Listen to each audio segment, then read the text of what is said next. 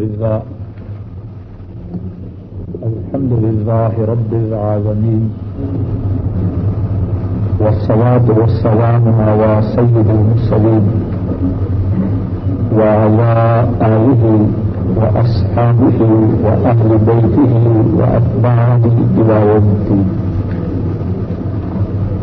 اللهم انفعنا بما علمتنا۔ وعلمنا ما ينفعنا وزدنا علما. سبحانك لا علم لنا إلا ما. رب اشرح لي صدري ويسر لي أمري. واحلل عقدة من لساني يفقه قولي. أعوذ بالله من الشيطان الرجيم. بسم الله الرحمن الرحيم. يا أيها الناس، كلوا مما في الأرض حلالا طيبا، ولا تتبعوا خطوات الشيطان. انه لكم عدو مبين اے لوگو، کھاؤ اس سے جو زمین میں ہے حلال، پاک، اور نہ پیروی کرو شیطان کے قدموں کی۔ بے شک وہ تمہارے لیے کھلا ہوا دشمن ہے۔ بے شک وہ تمہیں برائی اور بے حیائی کا حکم دیتا ہے اور یہ کہ تم اللہ پر وہ کہو جس کو تم نہیں جانتے۔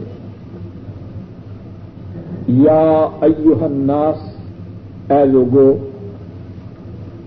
کلو، کھاؤ من ماں اس سے من ماں اصل میں دو الفاظ ہیں، من اور ماں اس سے فل ارض جو زمین میں ہے حلالن طیبہ حلال پاک۔ ولا تتبعوا اور نہ پیروی کرو تم۔ خطوات، خطوتن اس کی جمع خطوات قدم۔ الشیطان، شیطان۔ ان نہ بے شک وہ لکم تمہارے لیے ادو دشمن ادو دشمن۔ مبین خدا انما بے شک یا مرکم وہ تم کو حکم دیتا ہے۔ ہمارا یہ امر حکم دینا۔ بسو برائی کا۔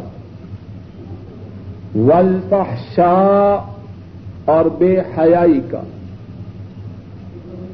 وہ ان اور یہ کہ تم کہو اللہ اللہ پر مالا جو کہ تعلمون، جو کہ نہیں تم جانتے۔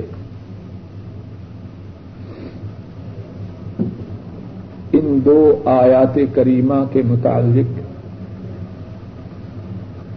چند ایک باتیں ارض کرنی ہیں۔ ان میں سے پہلی بات یہ ہے کہ ان آیات کریمہ کا شان نزول کیا ہے۔ امام ابن جوزی رحمہ اللہ اپنی قرآن کریم کی تفسیر زاد المسیر میں بیان فرماتے ہیں کہ بنو ثقیف بنو خدا اور بنو عامر بن سعتا انہوں نے اپنے لیے کتنی ہی چیزوں کو حرام قرار دے دیا تھا۔ ہم نے یہ چیزیں بتوں کے لیے مخصوص کی ہیں، ہم نے ان کو نہیں کھانا۔ اللہ مالک الملک کی طرف سے یہ آیات کریمہ نازل ہوئیں کہ زمین میں جو حلال اور پاک ہے، اس کو کھاؤ۔ اس کو اپنے اوپر حرام نہ کرو۔ ولا تتبعوا خطوات الشیطان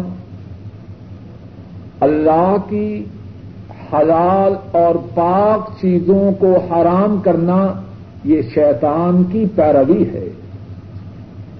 شیطان کی بات مانتے ہوئے جس چیز کو اللہ نے حلال اور پاک قرار دیا ہے تم اس کو حرام ٹھہرا رہے۔ ولا تتبعوا خطوات الشیطان شیطان کے نقش قدم پہ نہ چلو۔ ان نہ یا کم معدب و مبین تم پہ تعجب ہے۔ تم پر حیرانگی ہے۔ کس کی بات کو چھوڑ رہے ہو اور کس کی بات کو مان رہے ہو؟ اس کی بات کو چھوڑ رہے ہو جو تمہارا خالق ہے۔ جس نے تمہارے لیے زمین و آسمان بنائے، جس کی ظاہری اور باطنی نعمتیں جو تم پر ہیں، ان کا کوئی شمار اور حساب نہیں۔ اس خالق، اس مالک، اس رازق، اس رحیم و رحمان کی بات کو چھوڑ رہے ہو۔ اور اس کے بدلہ میں کس کی بات کے سامنے سر تسلیم خم کر رہے ہو؟ شیطان کی باندھ رہے ہو جو تمہارے لیے ادو مبین ہے، کھلا ہوا دشمن ہے۔ اس نے تمہارے باپ کے ساتھ کیا کیا؟ تمہاری اماں کے ساتھ کیا کیا؟ جنت سے ان کو نکلوا کے چھوڑا۔ وہ تمہاری خیر خواہی کب کرے گا؟ اور اس کی دشمنی ذرا دیکھو تو صحیح کہ وہ تمہیں کہتا کیا ہے؟ انما یامرکم بالسوء والفحشاء۔ وہ تو تمہیں حکم دیتا ہے برائی کا، بے حیائی کا، اور اللہ پر وہ بات کہنے کا جس کا تمہیں علم نہیں۔ جس کی تعلیمات، جس کی توجیحات، جس کی انسٹرکشن یہ ہو، گناہ کرو، برائی کے کام کرو، بے حیائی کے کام کرو، اللہ کے متعلق وہ بکو جو تمہیں پتا نہیں کیا وہ تمہارا خیر خواہ کیا وہ تمہارے لیے مخلص، کیا وہ تمہارے لیے ہمدرد ہو سکتا۔ کتنے پیارے انداز سے اللہ نے بات کو سمجھایا ہے۔ اللہ رحمان، اللہ رحیم، اللہ خالق، اللہ مالک، اللہ رازق۔ وہ چیز کو حلال پاک قرار دیں۔ ان کی بات کو نہ مانو۔ شیطان جو تمہارا کھلا ہوا دشمن ہے۔ برائی، بے حیائی اور اللہ پر بلا علم بات کہنے کا حکم دینے والا اس کی بات کو مان رہے۔ ایک اور بات جو عرض کرنی ہے وہ یہ ہے کہ سو اور فحشا سے کیا مراد ہے۔ مفسرین نے سو کے متعلق بیان فرمایا ہے۔ کہ سو میں ہر گنا ہر برائی شامل ہے۔ اس گناہ کا تعلق انسان کے آزا سے ہو یا انسان کے دل سے ہو۔ ہر برائی سو ہے۔ اس کا تعلق سر سے ہو، چہرے سے ہو، ناک سے ہو، کان سے ہو، ہاتھ سے ہو ظاہری آزا سے ہو یا دل سے ہو؟ اس کو سو کہتے ہیں۔ اور سو کو سو کیوں کہتے ہیں؟ حضرت عبداللہ ابن عباس رضی اللہ تعالی عنہما بیان فرماتے ہیں کہ سو کو اس لیے سو کہتے ہیں۔ میری طرف توجہ کیجیے۔ سو کو اس لیے سو کہتے ہیں تاسو عواقب. اس کا جو انجام ہے، وہ بہت برا ہے. برائی کو برائی اس لیے کہتے ہیں کہ اس کا انجام بہت برا ہے۔ وقتی طور پر اگر لذت کا احساس بھی ہو،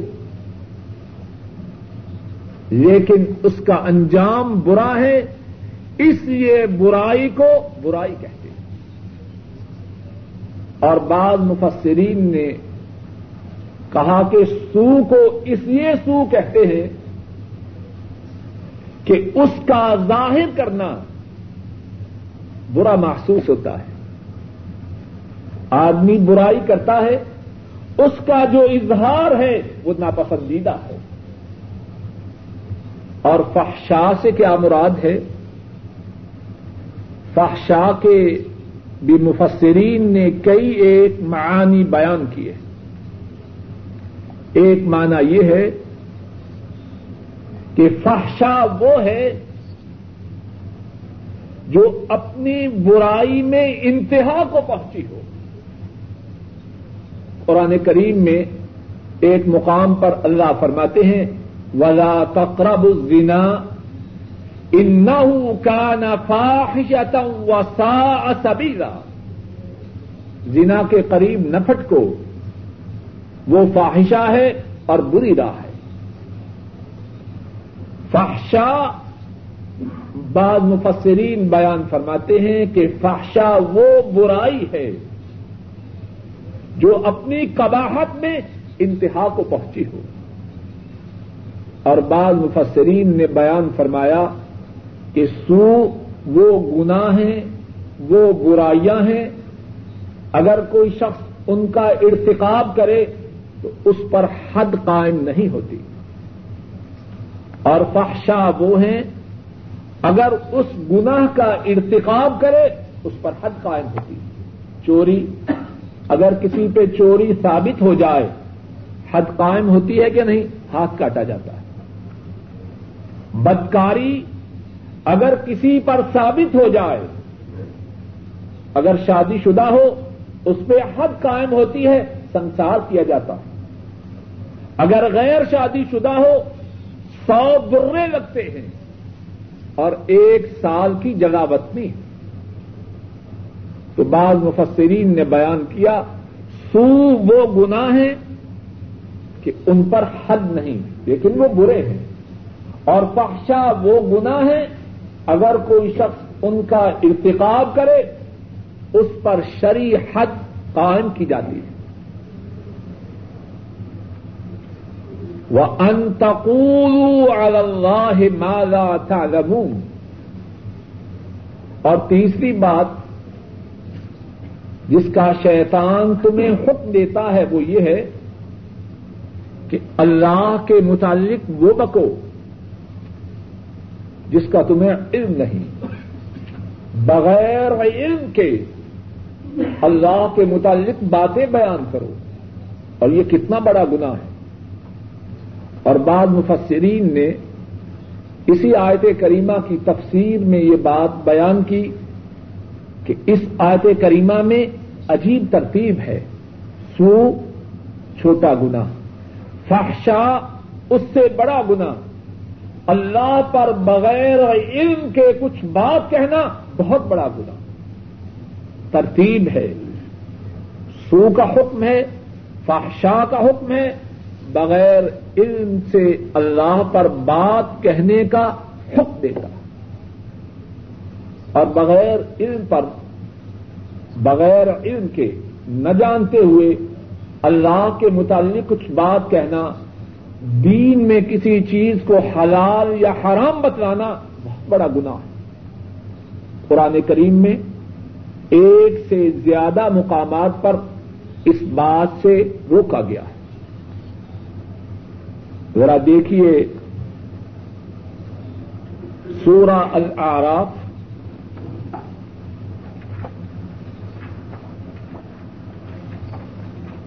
آج نمبر تینتیس۔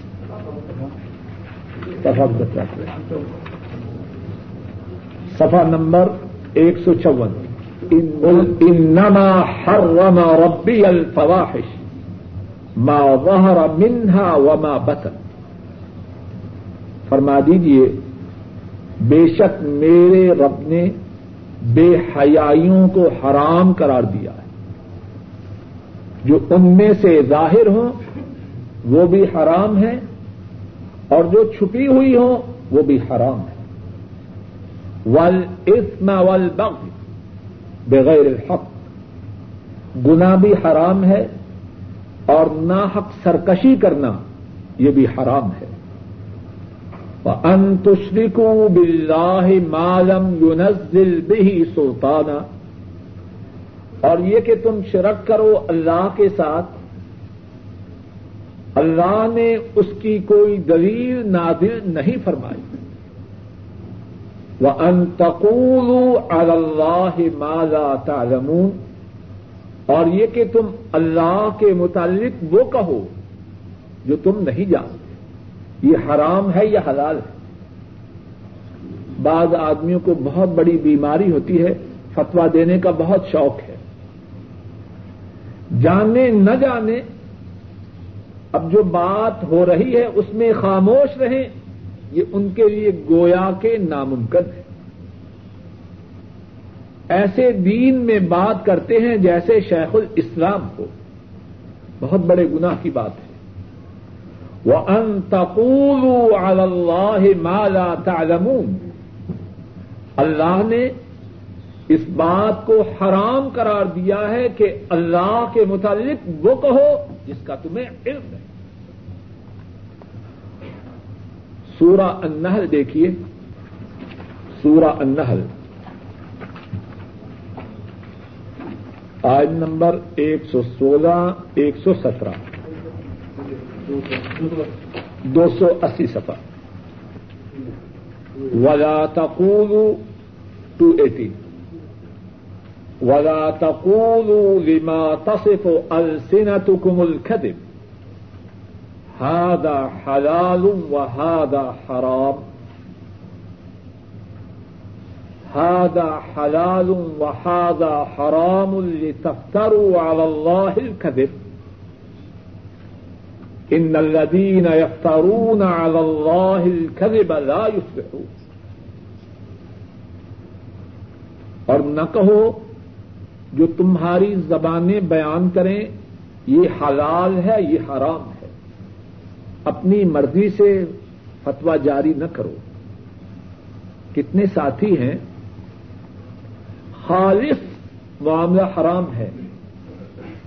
چھاتی پہ ہاتھ مار کے کہتے ہیں، بالکل جائز ہے۔ ایک تو بدبختی یہ ہے کہ خود سودی معاملہ میں پھنسا ہوا ہے۔ اور اس سے بڑھ کر بدبختی یہ ہے کہ دوسروں کو سودی معاملہ میں پھنسانے کے لیے چھاتی پہ ہاتھ مار کے کہتا ہے، بالکل جائز۔ مولوی صاحب کو کیا پتا ہو؟ مولوی کیا جانے اس بات کو؟ کنویں کا مینڈک کیا جانے؟ ہم سمجھتے ہیں بالکل جائز۔ اور خود سرے سے مکمل طور پر دین سے اس بارے میں بے خبر ہے۔ اور نہ کہو جو تمہاری زبانیں بیان کرتی ہیں۔ یہ حلال ہے، یہ حرام ہے۔ تاکہ تم اللہ پہ جھوٹ باندھو۔ ان الذين يفترون على الله الكذب لا يفلحون بے شک وہ لوگ جو اللہ پر جھوٹ باندھتے ہیں، وہ کامیاب و کامران نہیں ہوتے۔ متاع قلیل متاع قلیل، تھوڑا فائدہ ہے۔ اپنی چالاکی، ہوشیاری، کلیورنیس کتنی دیر چلیں گے؟ متاع قلیل۔ وَلَهُمْ عَذَابٌ عَلِيمٌ۔ تھوڑا فائدہ ہے اور ان کے لیے دردناک عذاب ہے۔ معاملہ تو اللہ سے ہے۔ بچ کے جائیں گے کہاں؟ اللہ کے متعلق اپنی طرف سے، بغیر علم کے جھوٹی بات کہنے والے۔ ولہم عذاب النالیم اور ان کے لیے دردناک عذاب ہے۔ رسول رحمت صلی اللہ علیہ وسلم اس بارے میں انتہائی محتاط ہے غور کیجیے کن کی طرف نسبت کرنے والے ہیں اور ان کی سیرت سے کتنا بعد کتنی دوری ہے۔ احادیث مبارکہ میں کتنی باتیں ہیں۔ آپ سے سوال ہوتا ہے خاموش رہتے ہیں۔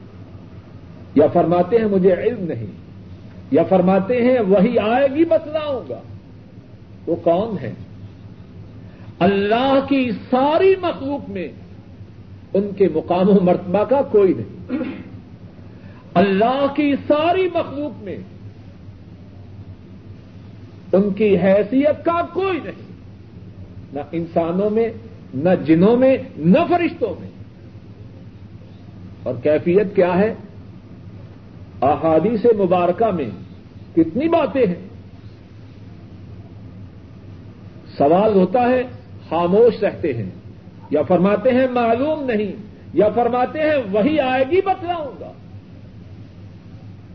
اگر ان کی کیفیت یہ ہے، اللہ کے معاملہ میں احتیاط کی، تو باقی کس بات کی مولی ہے؟ اور اسی بات کی تلقین اپنے صحابہ کو فرماتے اللہ کے متعلق کوئی بات بغیر علم کے نہ کہنا۔ صحیح مسلم میں حدیث ہے، حضرت برعیدہ رضی اللہ تعالی ان اس حدیث کے راوی ہیں۔ فرماتے ہیں، آ حضرت صلی اللہ علیہ وسلم جب کسی لشکر کو جنگ کے لیے بھیجتے تو کچھ تعلیمات دیتے کہ اللہ کا نام لے کے چلنا مفصل حدیث ہے۔ ابتدا میں دین کی دعوت دینا، اگر دین کی دعوت نہ مانے جزیا دیں جزیا نہ دے تو جنگ کریں۔ مفصل حدیث ہے۔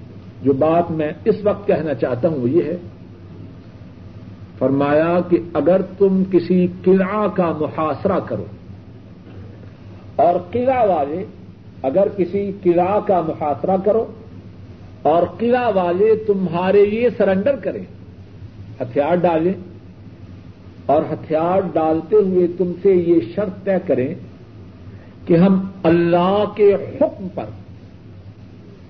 اللہ نے ہمارے بارے میں جو حکم دیا ہے، اس پر ہتھیار ڈالتے ہیں۔ تو کیا فرمایا؟ فرمایا، ان کی اس شرط کو قبول نہ کرنا۔ ذرا غور کیجیے اگر ہتھیار ڈالتے ہوئے تم سے یہ شرط کریں کہ ہمارے بارے میں اللہ کا جو حکم ہوگا، ہم اس حکم پر ہتھیار ڈالتے ہیں تو فرمایا اس شرط کو قبول نہ کرنا۔ بلکہ اس کی بجائے ان سے یہ شرط طے کرنا کہ ہمارا تمہارے بارے میں جو حکم ہوگا، اس حکم کو مانتے ہوئے تم سرنڈر کر رہے ہو۔ کچھ بات سمجھ میں آ رہی ہے کہ نہیں؟ فرمایا، معلوم نہیں۔ اور خود ہی وضاحت فرمائی۔ معلوم نہیں کہ تم ان کے بارے میں جو حکم نافذ کرو، وہ اللہ کی منشا کے مطابق ہو کہ نہ ہو۔ کتنی احتیاط ہے۔ اور حضرات صحابہ کو یہ تعلیم تو نہیں کہ وہ قرآن و سنت کی مخالفت کریں۔ وہ تو ساری زندگی درس یہ ہے۔ اللہ کی غلامی اختیار کرو، محمد صلی اللہ علیہ وسلم کے تابے دار بن جاؤ۔ لیکن اب معاملہ ہے شروط کے تہ کرنے کا۔ اور بات اگر یہ کہی کہ ہمارے متعلق اللہ کا جو فیصلہ ہوگا مانیں گے، تمہیں کیا معلوم ہے اللہ کا کیا فیصلہ؟ ہے تم پہ وہی تو نہیں آئے گی۔ تو کہیں ایسا نہ ہو جائے۔ اللہ مالا تعلمون۔ اس کی زد میں آ جاؤ۔ اتنی احتیاط ہے۔ کچھ بات سمجھ میں آ رہی ہے کہ نہیں؟ اور حضرات صحابہ رضی اللہ تعالی عنہ مجمعین وہ بھی اس بات کی بہت زیادہ پابندی کرنے والے تھے۔ بعض مفسرین نے عمر فاروق رضی اللہ تعالی عنہ ان کا ایک واقعہ نقل کیا ہے۔ ایک حکم جاری فرماتے ہیں۔ عمر فاروق رضی اللہ تعالی عنہ ایک حکم جاری فرماتے ہیں۔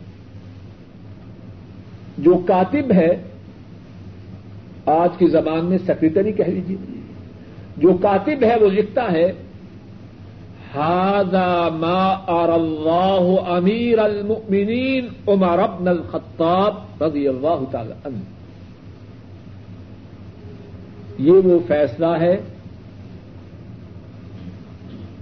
محمد دروازہ بند کرنا یہ وہ فیصلہ ہے جو اللہ نے امیر المؤمنین عمر بن خطاب رضی اللہ تعالی انہوں کو دکھلایا۔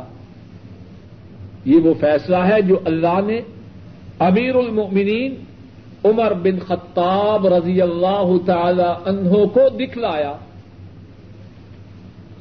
عمر فاروق رضی اللہ تعالی ان فوراً کاتب کو ٹوک دیتے فرماتے ہیں، ایسے نہ لکھو، بلکہ یہ لکھو ہاضا مارا امیر المؤمنین عمر بن الخطاب.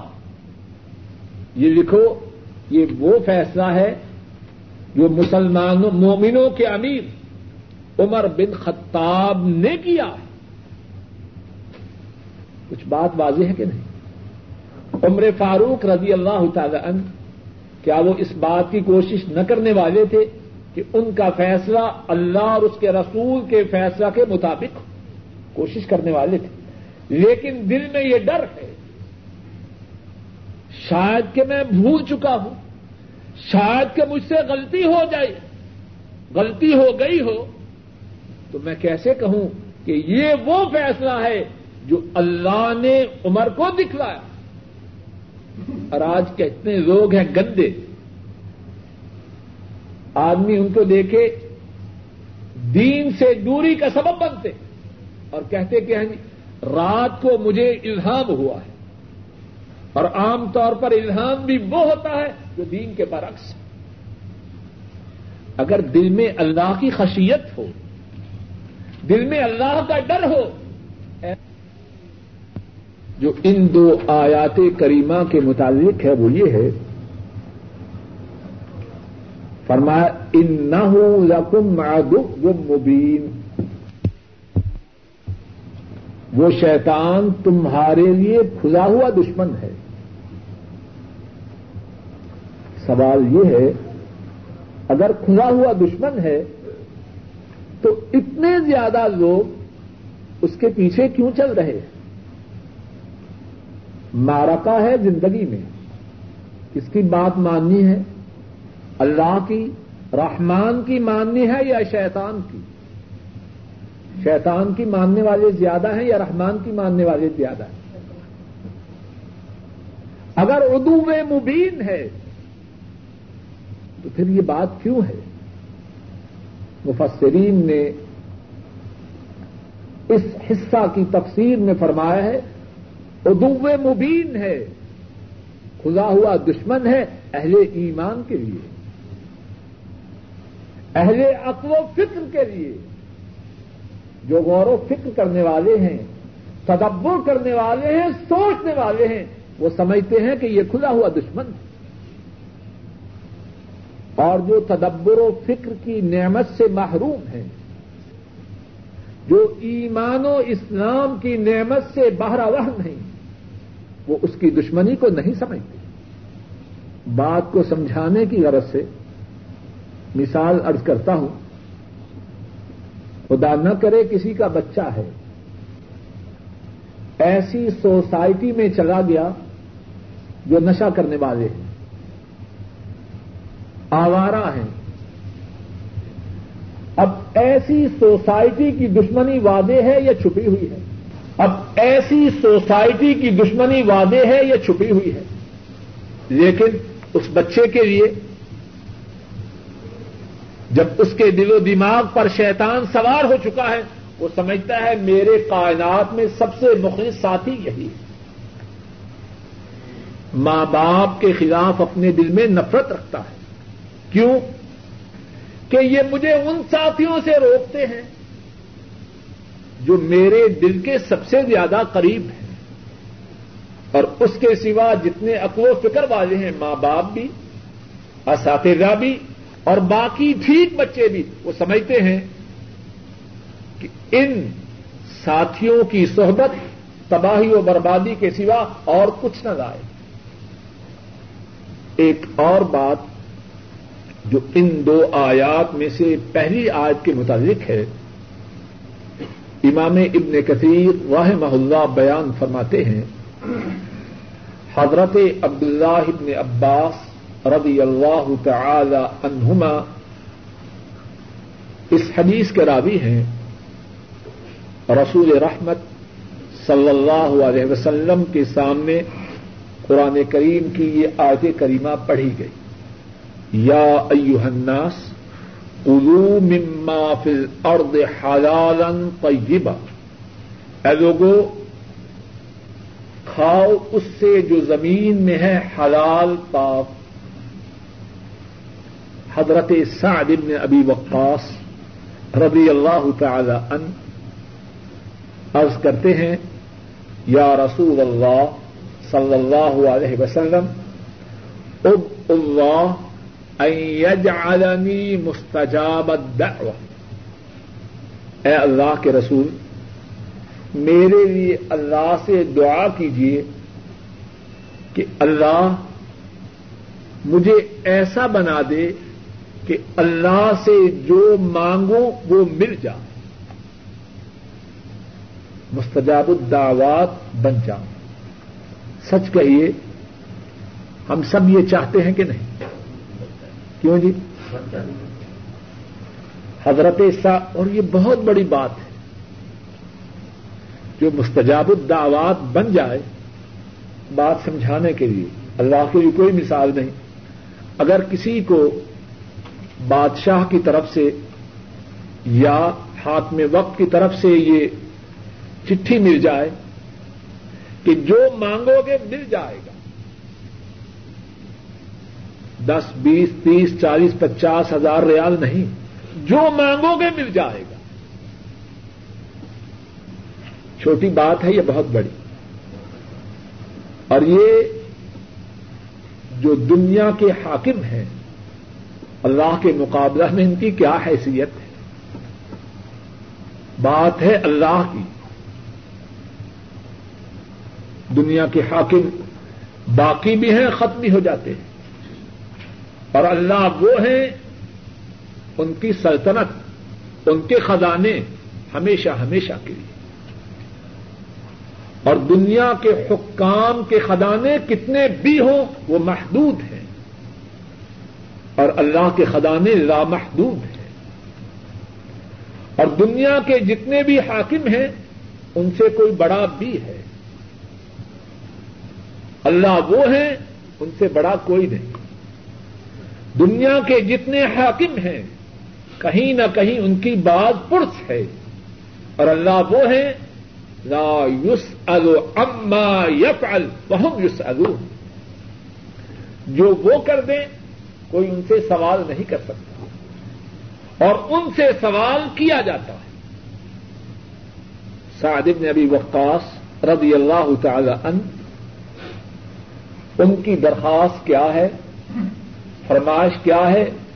اے اللہ کے رسول صلی اللہ علیہ وسلم، میرے لیے اللہ سے دعا کیجیے کہ اللہ سے جو مانگوں وہ مل جائے۔ سبحان اللہ ان کی عقل، کتنی بڑی اللہ نے ان کو عقل عطا فرمائی۔ آ، حضرت صلی اللہ علیہ وسلم ارشاد فرماتے ہیں اطب مت امک تکن مستجاب الدعوہ۔ ایساد اپنے کھانے کو پاک کرو۔ تمہارے کھانے میں حرام کی امیزش نہ ہو۔ ماشاء اللہ اپنے بیڈ پر سویا ہوا ہے اور اوور ٹائم درج ہو رہا ہے۔ دفتر میں بیٹھا ہے اور پاکستان، ہندوستان، بنگلہ دیش چٹھیاں لکھی جا رہی ہیں۔ کاغذ بھی دفتر کا، قلم بھی دفتر کی، ٹیبل اور کرسی بھی دفتر کی۔ اتم مت امک تکن مستجاب الدعوہ اپنے کھانے کو پاک کر۔ دفتر کا وقت ہے آٹھ بجے۔ سپروائزر سے الیک سلیک ہے۔ آٹھ پچیس پہ آ رہا ہے اور لکھا جا رہا ہے سات پچپن پہ پہنچا ہے۔ پانچ منٹ پہلے پہنچا ہے۔ اور کچھ نہیں۔ تو تین چار نمبر ڈائری میں لکھے ہیں، دفتر پہنچتے ہی سب سے پہلے یہ ذاتی فون کرنے مت امک تکن مستجاب الدعوہ۔ اپنے کھانے کو پاک کر۔ اللہ سے جو مانگے گا، وہ مل جائے۔ گا کتنی بڑی بات ہے اور کتنی زیادہ اس سے غفلت ہے۔ سعودی عرب میں آئے۔ اللہ نے اتنے ریال دیے کہ جو خرچ سے زیادہ ہے، اب کیا ہے، اس سوچ میں ڈوبا ہوا ہے۔ اور ڈوب جائے تو اچھا ہے۔ اس سوچ میں ڈوبا ہوا ہے کس بینک میں جمع کرواؤں کہ سود زیادہ ملے۔ اور پھر شکوا ہے، اللہ سے دعائیں بڑی کی ہیں، اللہ قبول نہیں کرتے۔ ایک اور حدیث میں ہے۔ رسول کریم صلی اللہ علیہ وسلم فرماتے ہیں، آدمی ہے، لمبا سفر کیا ہے۔ چہرہ غبار آلود ہے، بال پراگندا ہے اپنے ہاتھوں کو پھیلائے ہوئے اللہ سے دعائیں کر رہا ہے، یا رب یا رب۔ اے میرے رب، اے میرے رب۔ و مت ام حرام۔ و مل بس حرام و مشرب حرام و غزی ابل حرام فنا یستجاب لذلك فرمایا، کھانا حرام کا، پینا حرام کا، لباس حرام کا، غذا حرام، فرمایا، اس کی دعا کیسے قبول؟ اسی حدیث کی طرف آتے ہیں حضرت سعد رضی اللہ تعالی ان یہ درخواست کر رہے ہیں، میرے لیے دعا کیجیے اللہ سے جو مانگوں مل جائے۔ آپ فرماتے ہیں، اپنے کھانے کو پاک کرو، جو اللہ سے مانگو گے، پایا کرو۔ اور پھر اس کے بعد فرماتے ہیں ولدی نفسی بید ان العبد لا يقذف اللقمة الحرام۔ ما يتقبل منه أربعين يوما اس کی قسم جس کے ہاتھ میں میری جان ہے، قسم کھا رہے اور قسم نہ بھی کھائیں، ان کی بات غلط نہیں ہوتی۔ فرمایا، اس کی قسم جس کے ہاتھ میں میری جان ہے، آدمی حرام کا ایک لقمہ اپنے اندر داخل کرتا ہے، چالیس دن تک اس کی کوئی عبادت قبول نہیں ہوتی۔ وکلو جسد نبات لحمه من السحت والربا فالنار اولا به او كما قال صلی اللہ علیہ وسلم۔ فرمایا، ہر وہ جسم جس کا گوشت حرام سے یا سود سے نشو و نما پائے، وہ جہنم کی آگ کے زیادہ لائق اس کا ٹھکانا جنت نہیں، وہ جہنم کی آگ کا ایندھن۔ حلال اور پاک کھانا۔ جس کا اس آیت کریمہ میں حکم ہے، کتنی حیثیت ہے اس کی۔ اور رسول مکرم صلی اللہ علیہ وسلم وہ نہ تھے کہ لوگوں کو تو یہ آیت اور اسی قسم کی دوسری آیات پڑھ کے سنائیں۔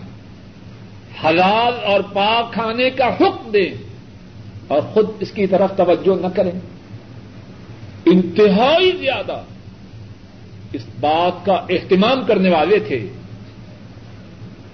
حرام تو حرام رہا، جس میں شبہ بھی ہو، اس کے قریب تک نہ پھٹکتے اور نہ صرف خود، بلکہ اپنی آل کو بھی اس سے دور رکھتے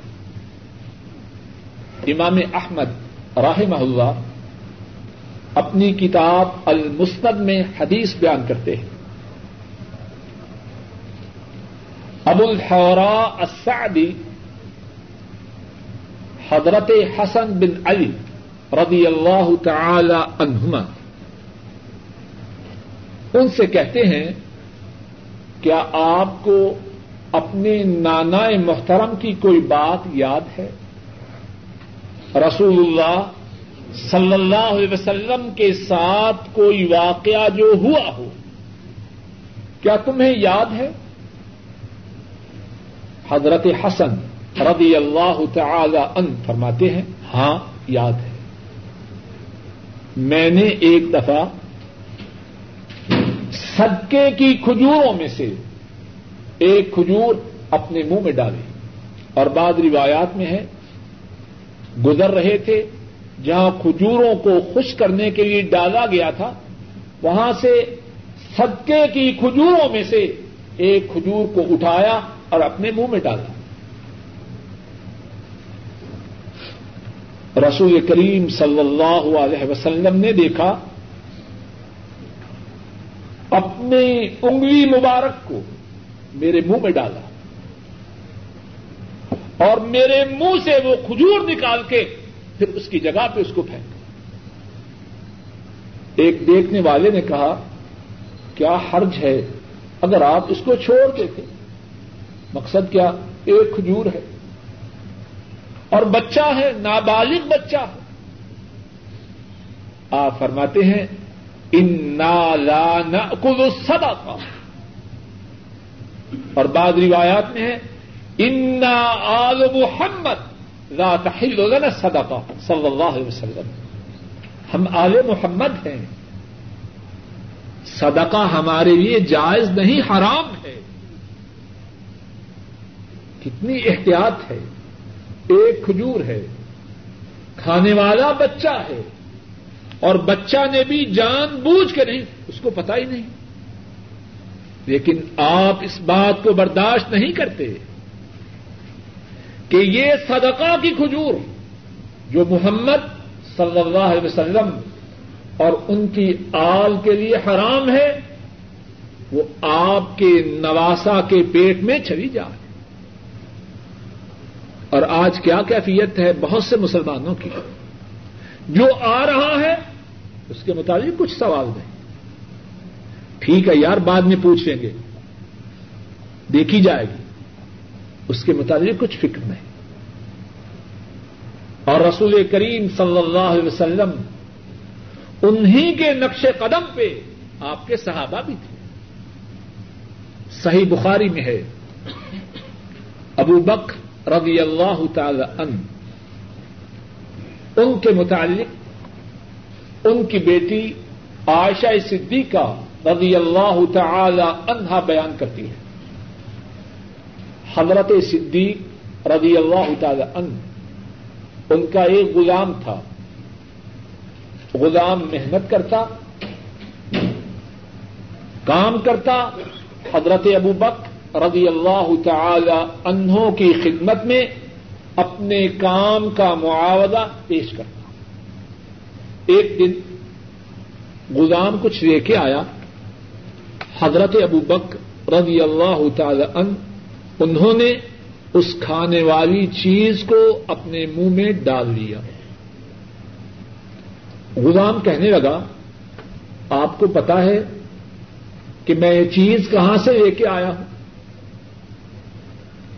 حضرت ابو بک رضی اللہ تعالیٰ فرمانے لگے، کہاں سے لائے ہو؟ کہنے لگا کن تو تکہن تو یہ انسان ان پھر جاہریہ وما احسن الکہانا اللہ انی خدات فلقیانی اليوم فاعطانی هذا الذي اکلت من غلام کہنے لگا، زمانہ جاہریت میں میں نے ایک شخص کو اٹکل پچو سے بات کہی تھی۔ ہندوستان کا تو مجھے پتا نہیں، پاکستان میں اسٹیشنوں کے سامنے ایسے بیٹھے ہوتے ہیں۔ بد نصیب انہیں اپنی قسمت کا کچھ پتا نہیں۔ دوسروں کی قسمت کے متعلق بتلا رہے ہیں۔ بخاری صاحب، آپ کے یہاں بھی ہیں؟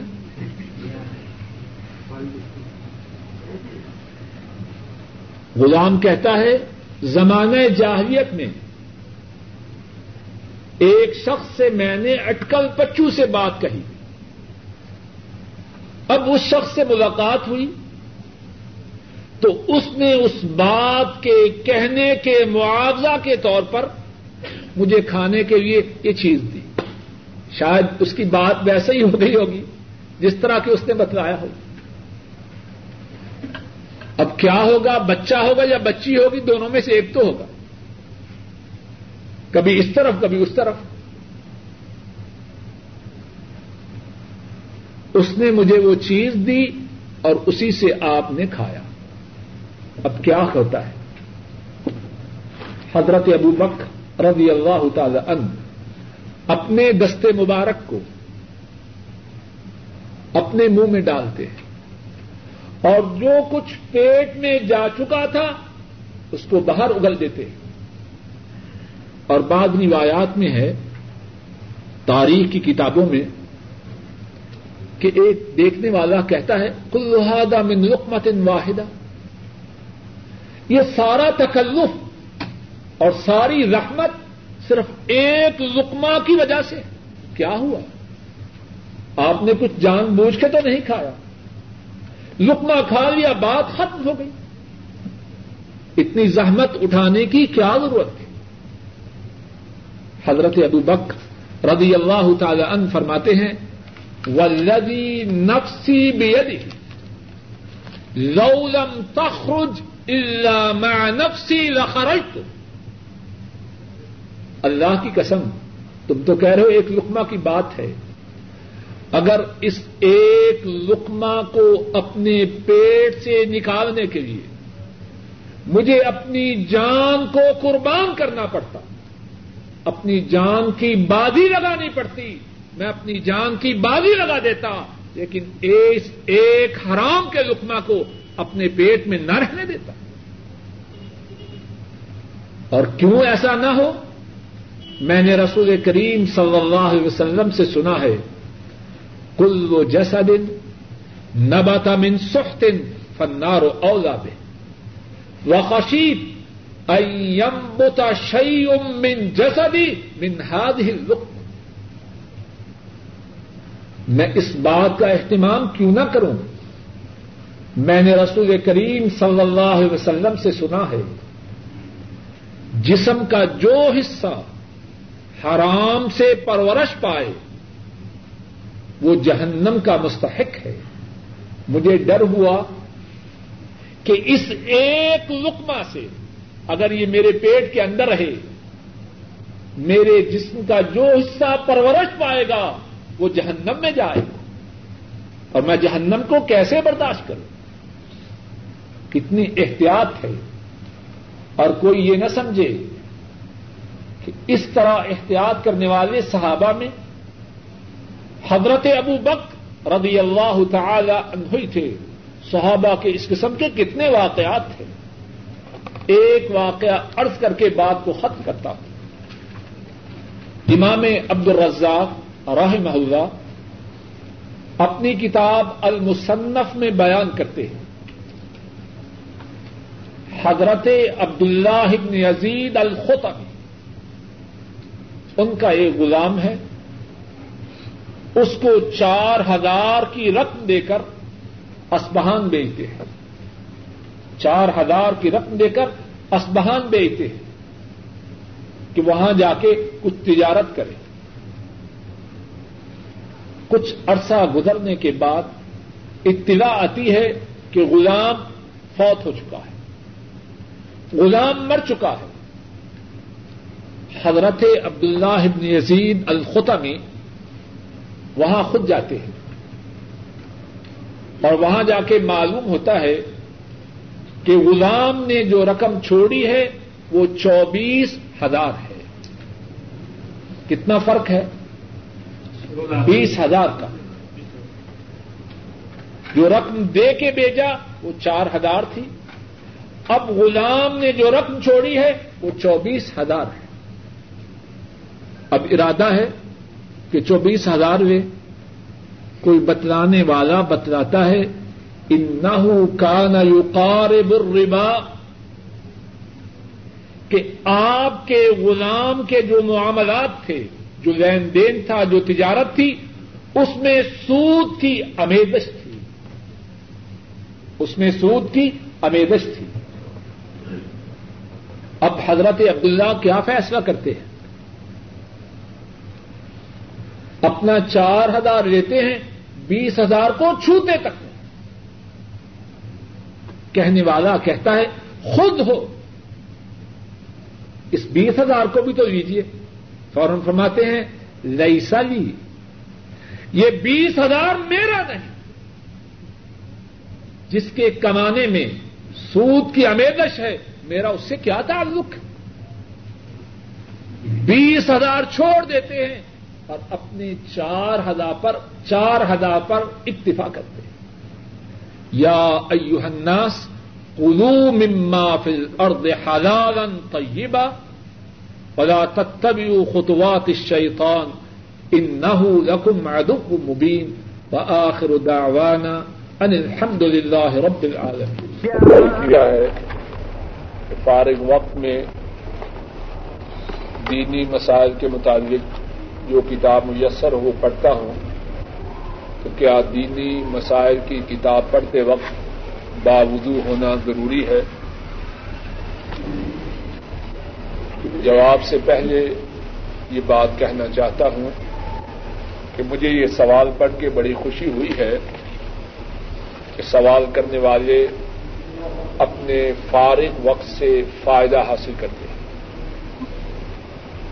اور اسی سلسلہ میں میں سب ساتھیوں سے یہ بات اور اپنے آپ سے بھی یہ بات کہنا چاہتا ہوں کہ زندگی مانند برف ہے۔ زندگی برف کی طرح ہے جو پگھل رہی ہے۔ کوئی برف سے فائدہ حاصل کرے یا نہ کرے، برف کی خصلت یہ ہے کہ اس نے پگھلنا ہے۔ زندگی پگھل رہی ہے، خوش نصیب ہے وہ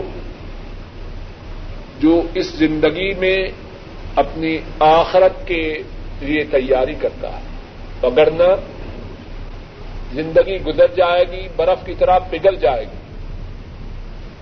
جس طرح برف کے پگھلنے کے بعد چیخنا، چلانا کسی کام کا نہیں ہوتا، اسی طرح وہاں زندگی کے گزر جانے کے بعد ظالم چیخے گا، چلائے گا، لیکن یہ چیخنا، چلانا کسی کام نہ آئے گا۔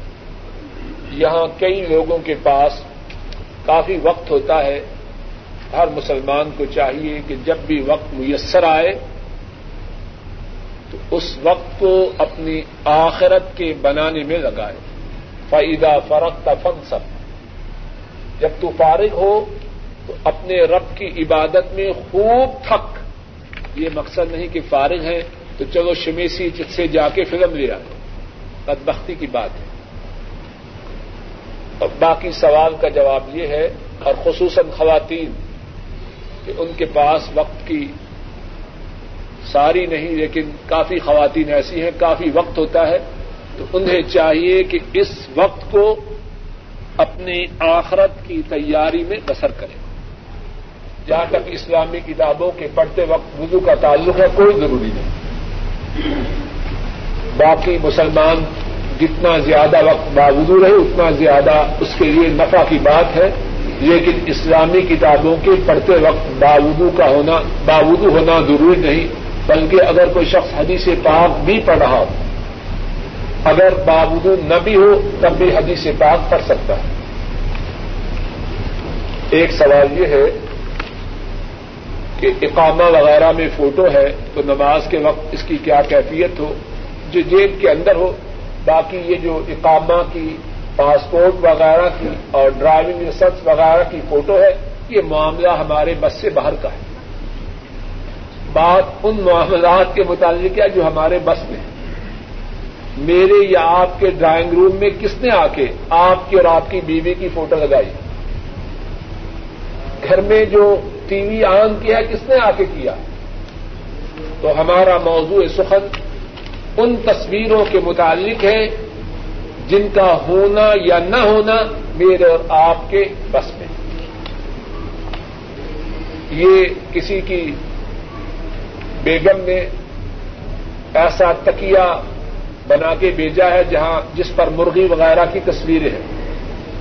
شکریہ کے ساتھ اس تکیا کو چیر دے اور اپنی بیگم کو نصیحت کرے کہ آئندہ سے کوئی پھول وغیرہ بنا کے تکیا دوبارہ استعمال کرے کسی جانور کی تصویر بنانا وہ درست ہے۔ اور پہلے ایک درس میں یہ حدیث گزر چکی ہے، صحیح بخاری میں حدیث ہے، عائشہ صدیقہ رضی اللہ تعالی عنہا، انہوں نے دو تکیے لیے اور اپنے گھر میں رکھے۔ نبی کریم سم تشریف لائے اور دروازے ہی پہ رک گئے۔ حضرت عائشہ رضی اللہ تعالی عنہا پریشان ہو گئی عرض کرنے لگی اطوب اللہ ماضا ازنب یا رسول اللہ صلی اللہ علیہ وسلم. اے اللہ کے رسول، میں اپنے گناہ کی توبہ کا اقرار کرتی ہوں، مجھے بتلائیے تو صحیح ہے، میں نے کیا، گناہ کیا؟ ہے آپ صلی اللہ علیہ وسلم نے فرمایا، یہ دو تکیے کیا ہیں؟ عرض کرنے لگی، اس لیے خریدے ہیں، ایک تکیہ تھا۔ یہ تکیہ کیا ہے؟ عرض کرنے لگی، یہ اس لیے خریدا تھا کہ آپ تشریف لائیں، اس پہ بیٹھیں۔ آپ نے فرمایا ان میں جو تصویریں ہیں، جس گھر میں یہ تصویریں ہوں، وہاں اللہ کی رحمت کے فرشتے داخل نہیں ہوں گے۔ ان تصویروں کو چیرا گیا، پھر اللہ کے نبی سے سب داخل۔ ہوئے